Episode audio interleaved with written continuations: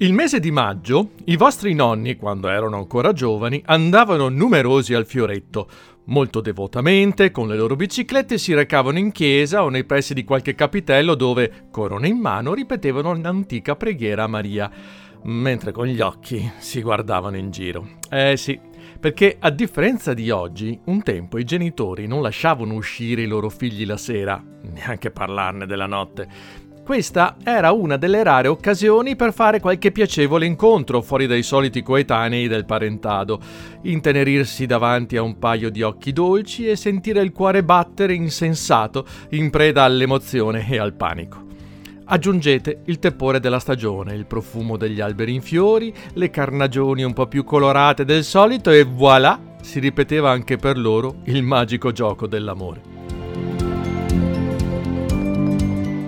Il momento culmine per i primi contatti era il ritorno in bicicletta, fatto di finte fughe e animose rincorse, per sondare le intenzioni degli spasimanti, o di lenti rientri bicicletta alla mano quando le cose sembravano prendere corpo.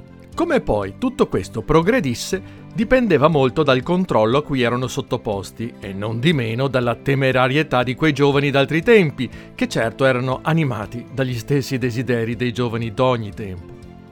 Una cosa è certa, non c'era gran margine per il tira e molla, per i giochini fatti di mezze parole, di mi piaci ma non so se ti amo, oppure proviamo a stare insieme o altre cose molto tristi. Due ragazzi dovevano decidersi di essere morosi su una base limitata di informazioni, ascoltando spesso la valutazione saggia dei genitori che spesso sapevano vedere più in là dei loro figli. Non c'era tempo e modo per conoscere bene le personalità dell'altra persona, la loro affidabilità e tanto meno quanto rispettosi sarebbero stati man mano che braccia e mani si sarebbero avvicinate e intrecciate. Ma non solo.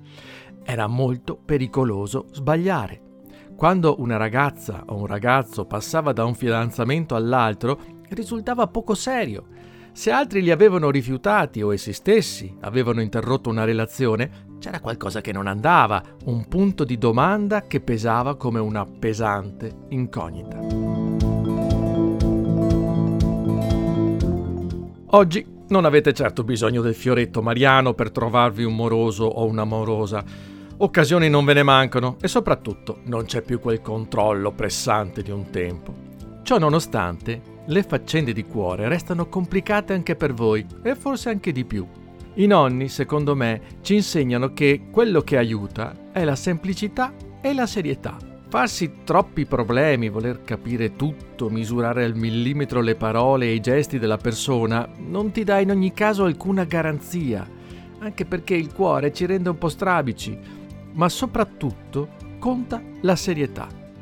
Vogliamo essere morosi e non sappiamo essere amici, pensiamo di amare e non conosciamo la fatica del saper rispettare gli altri e di voler loro bene così come sono. Essere seri significa sapersi aspettare senza fretta e non avventurarsi in relazioni strampalate che non portano da nessuna parte, ma anche non esigere più di quanto sia ragionevole domandare alla vita e alle proprie capacità, sapendo che amarsi non è vivere un sentimento almeno non solo ed essenzialmente questo, ma vivere una relazione nella quale ci si dedica tempo e affetto, sostegno e gioia. Una relazione da imparare, fatta di concretezze e di scelte, che hanno sempre il profumo dell'eternità.